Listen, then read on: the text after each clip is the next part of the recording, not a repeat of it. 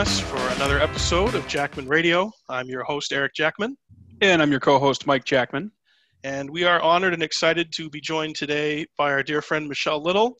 Um, we're doing a series of episodes focusing on 9 11 and various aspects of that day, the fallout from it, looking at the political ramifications, um, how it's had an effect on our country and the planet, and also um, very honored today to speak to Michelle Little, who her brother lost his life on 9-11 working for the fdny at the world trade center.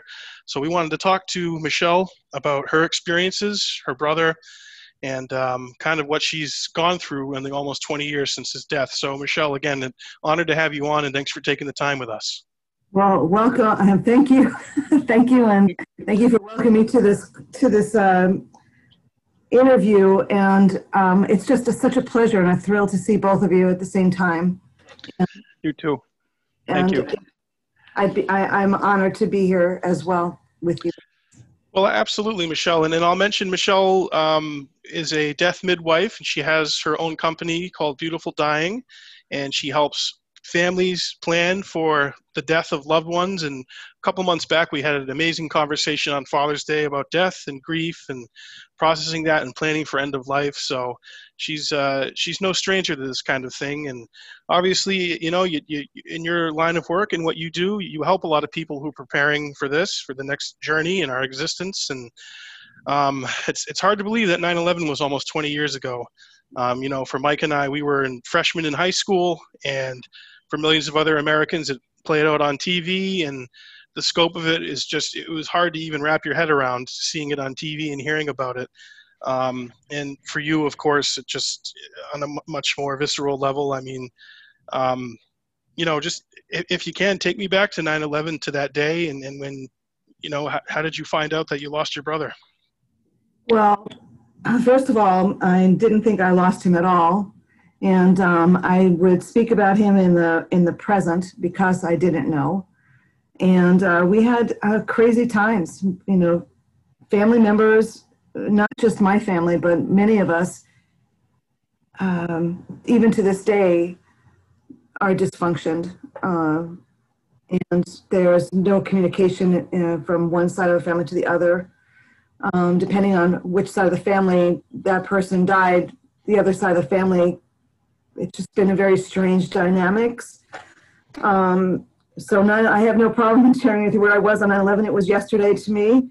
Um, since we haven't had a real investigation, it's been um, heart wrenching, and um, no matter how how close we get to getting answers, we're pushed back. You know, we're, we're pushed back so many years and um, all the things that we might have thought were conspiracy theories, you know, back from like 2002 to 2008, might all be real, and um, they are they. The possibility of them being facts is way high statistically. Like for me, um, I have no no uh, questions about the thoughts that I have about what happened on 9/11. But so it happened is um, I don't have, I don't use a TV set for television. So it's just fuzzy news. If I were to try to look anything, uh, look at anything on my, my, my TV was used as a monitor for VHS tapes back then. And, um, and that's really what it was used for, for my kids to be able to watch some video. Um, they were in third and fifth grade at the time of 9-11. So we got a, um, a knock on my bedroom door telling me to go take a look at the news. And so we kind of, through this fuzz of the TV, um, you could see. Now, I don't, uh, people say that they see, saw the first plane hit. I, I don't know about that. I can't see how that's possible. But the second plane, when uh, we all thought we saw it at the same time, it was kind of uh, surreal because every 30 seconds they play the same reel over and over again um, throughout the, the time that we're on, you're on the on. So every time you go to the, the news, you would see it falling, but it probably already had fallen.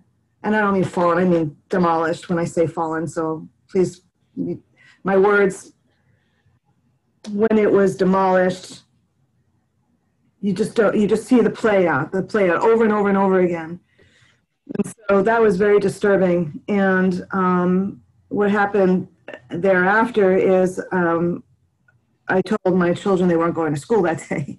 And um, the, the next day i sent them to school. She's it might be a little lost on this but there was a, a letter that came home from the school system saying, we're here for you if you need anything. Um, we have psychologists on board, ready, ready for anybody that needs help. And, um, and I was too close. I was way too close for my community to um, pull that through. So there were words and they weren't, there was no action on those words. So I took the girls out of school and, um, well, what happened, it was a long story, but um, I ended up taking, taking my daughters out of school uh, they ended up like on, fr- on that Friday having to come back to the school to pick up homework for them. And each, each of their classes gave us about this much worth of homework for my daughters because I told them I didn't know when I was going to bring them back to school and uh, that we were heading for New York. And um, so what happened at that point is um, I had been on a call um, this global call that I didn't even know how I got on it. And um, they were talking about how they can help the world and get to New York and help with finances and things like that.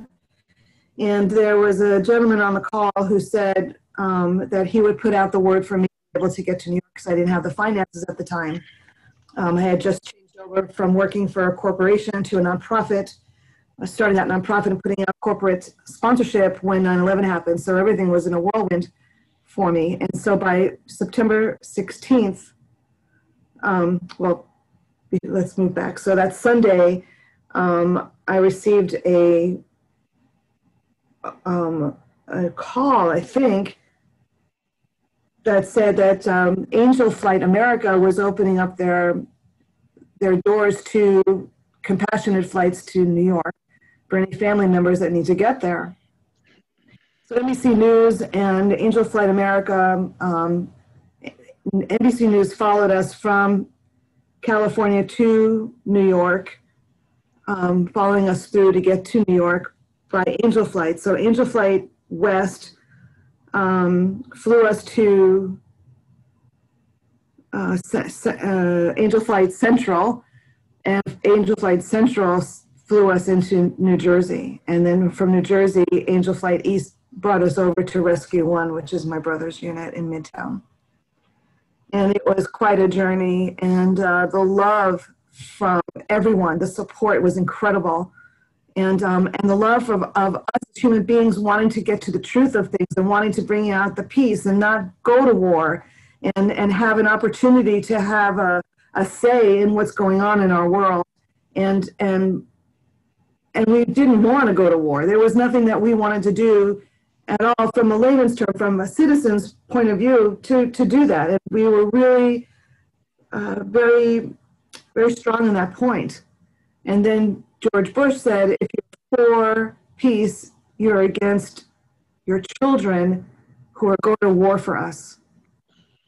And uh, it just switched everything that we were doing to um, another another moment of um, not being able to grieve not being able to find out what happened because I believe my brother was still alive uh, up until April of 2002. And um, I thought that I would find him and um, for all the work that I was doing, that he would come out and he would have thousands of people behind him um, that he had saved.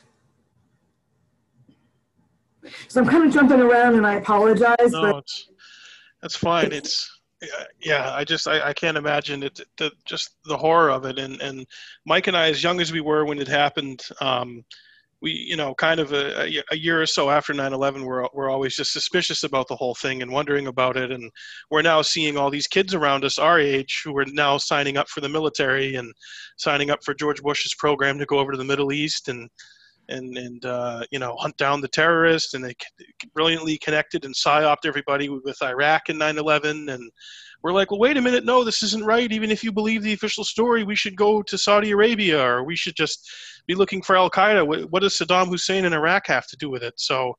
It's, it's this you know one event in our generation that just has had the, the ripples the impact of it are just they're going to continuously be felt for generations to come. Yeah. And, and who's to say that we'll ever get to the truth of everything? And, and it's sad. It's sad for your for your age group, and even a little bit younger. You know, I would say from like 20, 27, 27 to like 40. Um, this age group, uh, there's so many questions and so much uh, hate that happened, and trying to find your hearts through it all because I mean, you had all the this, the high, the shootings in the schools that you had to deal with as well, and I'm just everything. The the ripple effect, like you said, is is it is a continuation of things that may have happened even before 9/11 that we are not even uh, aware of in my age group, which are the Yeah. big, by the way. So yeah, so we had um um. So I want to go back to Angel Flight because a lot of people don't even know who they are, and um, they have just, and I haven't really spoken with them in, in years. So putting this out there in the present time and just honoring them and thanking them for helping, you know, my daughters and myself to get to New York and and and I went there to pull buckets. You know, I don't know if you remember, everybody was going there to pull buckets, and um, there was a lot of a, a, a lot of chaos and and also a lot of time management to get the firefighters in to to do their jobs. And that's you know from there from what I can remember is they never considered themselves heroes. This was their job, but their this job is heroic. So I'm going to keep that there and just say, you know, to all of those rescue workers and and responders that came and the rescue dogs that offered their lives to help us find people. I just want to thank them so much for the time and um, and their lives and their lives because some of them have died, and uh, you know it's it's such a shame.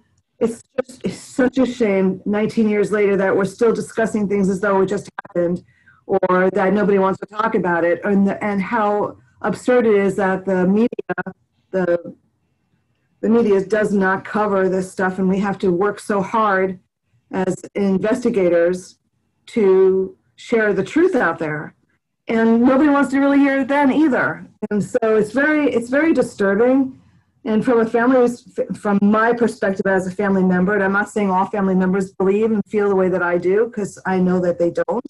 But those of us do that step up you know um, we we we need we need the answers. And and so do you. And so do you Yeah, and I, and I wanted to ask, you know, you're talking about younger generations because yeah, this is obviously almost you know 20 years. Um, it's crazy to think about how kids now in school who weren't even born on that day are being taught about 9/11 and and what are your thought? What do you think? How do you think younger people should be, you know, spoken to about it or, or, or taught? Because that's it's happening Well- right now. I mean, they, you know, one of the first things that happened when 9-11 happened when my daughters were in third and fifth grade was um, when they did go back to school that one day um, in that week that the week of 9-11 um, they um, the kids were asking questions and the questions were more like yes or no questions did a plane really hit a building the answer is yes that's all they wanted to know. And then if another question came up, well, how could something like that happen? You know, let's let's take a look at it. How do you think something like that could happen? And you know, draw your pictures or draw something out or tell your story about how something like that could happen. But it's it's really the yes nos that um, teachers weren't even able to answer that, and they kind of left everything open to your imagination without without knowing because who really knew back then uh, how how to answer we didn't have we didn't have a tragedy. We didn't have a pandemic that we learned from. 9-11 was the learning the learning curve for us. And we had that opportunity for the last 19 years to, to we already have the solutions but we're not talking about them.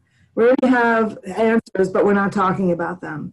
And uh, even talking about them, you know, leads you to not getting the answers that you need. And, and, I think I went off on a, on a tangent there, so sorry. But um, your mind, your mind and your heart have a really hard time connecting with stuff like this, no matter what, what whatever tragedy that you've um, participated in or have, have had in your life. This, this tragedy has to have a form of grief. And, and we've had none of that. So, Mike, what was your question exactly? Uh, just what you think, you know, the younger generation, like kids who are in high school now or even or starting college who weren't even born when 9/11 happened, um, you know, in 2001, and there there be obviously they they know about it, maybe peripherally or maybe it's not as important to them or you know in focus, but um, you know they're being taught about this event that they weren't alive for, and and that that's really to me that's really interesting, but it's all it's also sad because that's going to cement the event for them for the rest of their lives. And and right. maybe us unfortunately a lot of this research and a lot of these questions could fall by the wayside unless people continue to push on for them right. History in the making. Yeah. So so i can say that i don't think our children are being shared the truth um, and and the truth about it where you know you don't have to point point at anybody to get to the answers. You don't have to um, because there's such a lie um, or misinformation around it even to get into it to tell the truth is really going to be hard. And uh, and it's up to us the historians and those that have seen it and been in it to be able to tell the truth of it. And so, you know, we've got our older generation for COVID 19 dying. We have nursing homes that um, have been um, kind of attacked with COVID 19. So, all of our elders are dying. So, any of their information and any of their history of the truth of what they went through are going to be gone um, stories that we have, um, the truth of the stories will not ever be shared because we, we're not storytellers anymore. And, um, and that's, that's, I think our whole lineage of the hum, of being human is the story and the storytelling from, from, you know, generation to generation. And that's how you share stories. I mean, in Ireland, they have I, I have a friend who can t- tell his lineage back 600 years. Wow. The same house his family lived in, in for 160 years. I mean, we don't have that here. We don't have that in America. And uh, we've kind of lost our lineage. We've kind of lost our our storytelling. And I think it's really important that we we tell the story. Yeah, well, absolutely. Yeah, yeah. And, and what happens every year is, you know, the 9/11 anniversary rolls around and everyone uh, changes their profile pic and feels patriotic and never they say never forget and honor the dead and those we lost and it's it's to me it's just become a frivolous meme which is sad it's just become a sanitized 30 second sound clip never forget meme but obviously for yourself and thousands of other family members and people like mike and i who are just sensed by 9-11 and, and, and who really did it and how it happened and how they lied about it we think about it every day of the year so yeah me too it, it absolutely so it's just it's frustrating to see an event like that turned turned into just a soundbite and I mean, a platitude, a platitude, and just just in the fact that they had the people had to fight so hard to get health care for the first responders and the passing of the Zadroga bill. I mean, that that is beyond belief. It took that long to, to well, how it was what is 2000? I mean, between 2001 and I believe 2007, um, all they did was collect data on those that were dying and didn't even state would not be, would not put out to the public that these people who were um, getting results of cancers came from the, the, the dust cloud. I mean, how ridiculous can we possibly get? And how much money was spent in those those first years to collect data and not save people's lives. Yeah, to collect data and to export war and the American death machine all over the country in the name of, or all over the planet rather, in the name of 9/11. And all you would have done is appropriate a fraction of that cost and expenditure to take care of those people for the rest of their natural lives. So it's amazing it passed, and I'm glad it did but it's just one one more area of fallout from 9-11 and, and, and something a lot of people don't think about unless it's right in their face you know? Yeah but that that that bill uh, was taken away and put back. I mean john Feal had a lot of hard work to do and thank god for Jon Stewart you know stepping in and um, stepping up to the plate to help us. You know sometimes celebrities are really important to help us with you know get the word out there and and you can only you know, I, I, am I'm, I'm very thankful that he um, he's a, an honest man.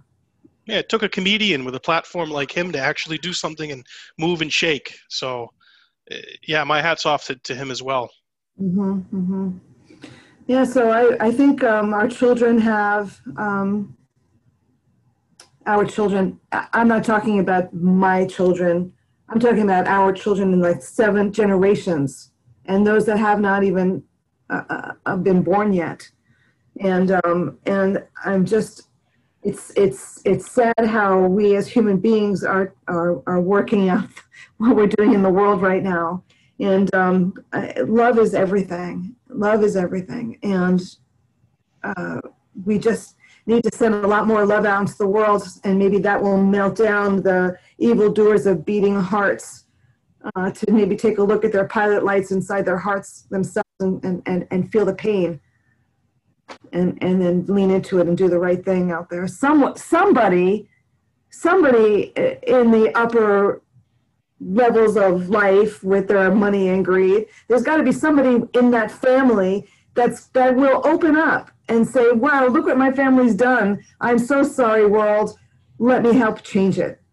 You know, and we've got all these young people that have all these inventions to help with the pollution and the pl- plastics on our uh, in our in our oceans. And if it weren't for you guys, your age group, you know, inventing these things, you know, where would we be today? And those of us that are in uh, this my generation and older, taking on and saying yes to your inventions and to your creativity and saying, oh my gosh, they have it. Let's move forward. You know, give give them the space to to grow and and and help our planet.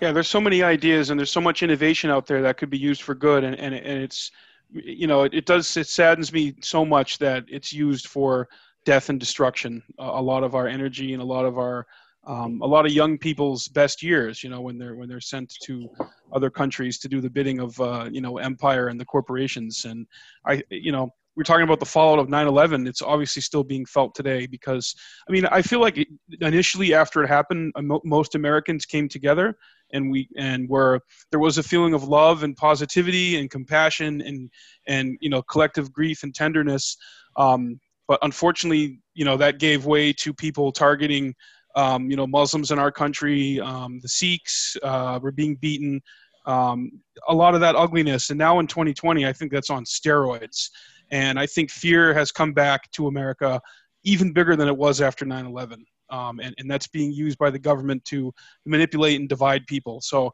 I think talking about 9/11 is just as relevant as ever in the COVID age. I totally agree. I totally agree. There's there there. I, yeah. and, and like I said earlier, I mean, you know, we had 9/11, and then we had this pandemic, and the and we should have had we should have had protocol in place, positive protocol in place to help us through and also provide us opportunities to grieve or go to support groups to to know that this tragedy caused so much grief. And if you don't if you don't look at the tragedy head on you can't grieve properly. And and you know for me no no matter when i'm about to breathe in and feel that I have an, an opportunity to look at this um, from a grieving perspective, something else happens. And it's pushed to the back burner. And then it's like, okay, we'll deal with this now. Okay, well, now there's this pandemic, and now the work that I do as a death midwife is affected. And, and, and the work that I do is because many um, tragedies that have happened in my life from the age of 10 years old and up. And, and, and the most important parts of today and why I do this Beautiful Dying Expo is to share our professionals in all disciplines of dying and death with the public. So the public has an idea and is educated on the things that they have to do and what's available to them now and how to get the support that they need to get things done. For instance, this one, one very critical document, which is called your Advanced Healthcare Directive. That is like the number one thing from the age of 18 and up should be taught, should be learned, should be explained, should be written on what happens if I can't talk for myself or if I've died. What, oh, well, no, not if I died. Let's just say, what happens to me if I can't speak anymore? Who's going to be there? Who's going to be my, my, my person to follow through with my, my, my wishes? And the, and it's in every state. You can download it from, from Google, New Hampshire Advanced Healthcare Directive, and just print it out and read it. It just says, well, if I can't be here, um, if I can't speak for myself, I would like blah, blah, blah to do this. These are my wishes. And that person that you're placing out there as your advocate needs to know that you've, you know, first of all, put them onto your paperwork, but also to make sure that they follow through with what you say you want. So you can't have someone out there that says, oh, geez, um, you know, he wanted me to um, uh, get, you know, he looks like he wants to do not resuscitate a DNR, but I can't make that happen. I can't make, so do it, you know, resuscitate him. Well, then you're not honoring that person's wishes. So that person's probably not the right person for you to state as your number one go-to. So I, I know that Eric and I talked about this on, on our last call as well, um, our last radio mo moment. But so get your advanced healthcare directive done. Everything that, if you think you have it all set up and you did it a year ago or longer, it's time to look at it again because of COVID 19. What happens if you do get COVID 19? Do you want to be placed on a ventilator? These things are now important questions that we didn't have prior to this pandemic we have a lot of questions that we can answer. We have paperwork and documents that you can do right now. There are, there are innovative tools and resources that have occurred since COVID-19. From, from March until right now, the events and the, and the information is so uh, raw and open right now. And then the opportunity because of COVID-19 to go global on your conversations and not having people have to come to my expo in San Diego and have to pay for hotels and their their um, tr uh, transportation and flights and all that stuff and food. That's all out of the picture now. And now we can go global, which we are. Beautiful Dying Expo is a global event. It's virtual. We have we have uh, organizations from Australia to U to the UK we have um, uh, conversations happening in India. So it's a really important time. And what a what better time to have an expo on on the things that are available to the public than now. So November 13, 14, 15 is our virtual um, come to the come to the expo floor for free. We're inviting the general public into the expo floor for free. Meet all these exhibitors, and I'm not talking about exhibitors like um, I'm talking about professionals. We're talking about physicians. We're talking about organizations that work in the field that are opening up their booth space to have questions and answers with you. And then we'll also have um, a morning and afternoon um, opening and closing sessions that are free to the public as well. And then we have workshops going on with, with panels Friday, Saturday, and Sunday um, in six different tracks. So, I mean, if, I mean, I'd like to just share the tracks really quick. So the tracks are financial estate planning, advanced healthcare planning, end of life care, after death events, holistic alternatives, and grief support. I mean, what's happened in our world today? The answers, you can find them at the expo. And so come to it, you know, guys, come to it and uh, It's going to be amazing, absolutely amazing. And so, yeah, get your advanced healthcare directive done. And that's the biggest part of, of this conversation today for 9 11. And, um, and, and, you know, one of the many reasons why I do the work that I do. And 9 11 is, uh, will always be uh, present in my life. Yeah, absolutely. It's it's um, it's it is. It's just so it's it's hard to believe. So, um, yeah, we're we're coming down to our last few minutes here. So I just I want you to be able to tell all of our listeners um, how they can find you and and you know where to go to look up uh, information about you and what you do and and uh, how to get in touch with you, Michelle. So um, it's Michelle. Um, no, no, not Michelle. So Beautiful Dying Expo. It's D Y I N G Expo.com. Um, you can see it up here. Let me move out of the way. There's the banner. Yeah. Uh, expo.com. And um, you can email me at michelle at beautifuldyingexpo.com. Uh, go to the website. It's up and running for registration, for exhibitors, for sponsors, for donations, um, for uh, the public to attend for free. The public attends for free. Um, but uh, I don't know if I have time, but I'd like to read the book. Here's my brother. Yeah, I know, oh, but you're not going to see it out there. but- yeah. yeah, Moving to the poem, it says, The men from Rescue One. My heart was full of sorrow, like a circle round the sun, in memory of my brother and the men from Rescue One. My candle burned in silence and thoughts of yesterday, the love inside my brother's heart, the way we laughed and played. One picture perfect morning, as terror filled the sky, he rushed into the fires of hell to save somebody's life. Eleven fallen heroes who got the final call as I turned on my TV set to watch the towers fall. On the tree lined streets of Brooklyn, the people stood and stared with photographs and flowers in the echo of despair, suspended in their disbelief as the, at the evil that men do, the enemy that hides behind the eyes of me and you. The engine crushed in silence, chrome and crimson draped in black, remembering the tearful day America was attacked.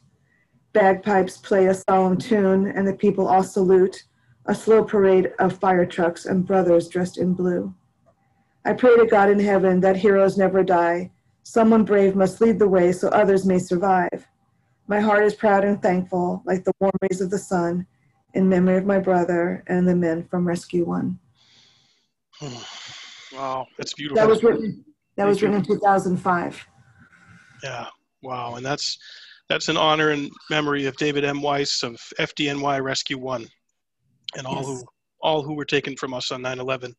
Well, Michelle, I can't thank you enough. It's um, I know it's even 20 years later, it's still raw and it's surreal and unbelievable, but we fight on, and and you're you're someone who has always inspired myself, and I know Mike to just never give up in the pursuit of of the truth, of justice, of of sharing that truth with people, and not being afraid of their judgment. And what their judgment really is is their fear, and they're, they're they're afraid to go there, and they don't want to go there. But deep down inside, they know that we're right, and they know that that the, the truth will prevail. But you have to be willing to put up with that crap. So Yeah, Um, and, yeah. and and and you know, let your let your love out.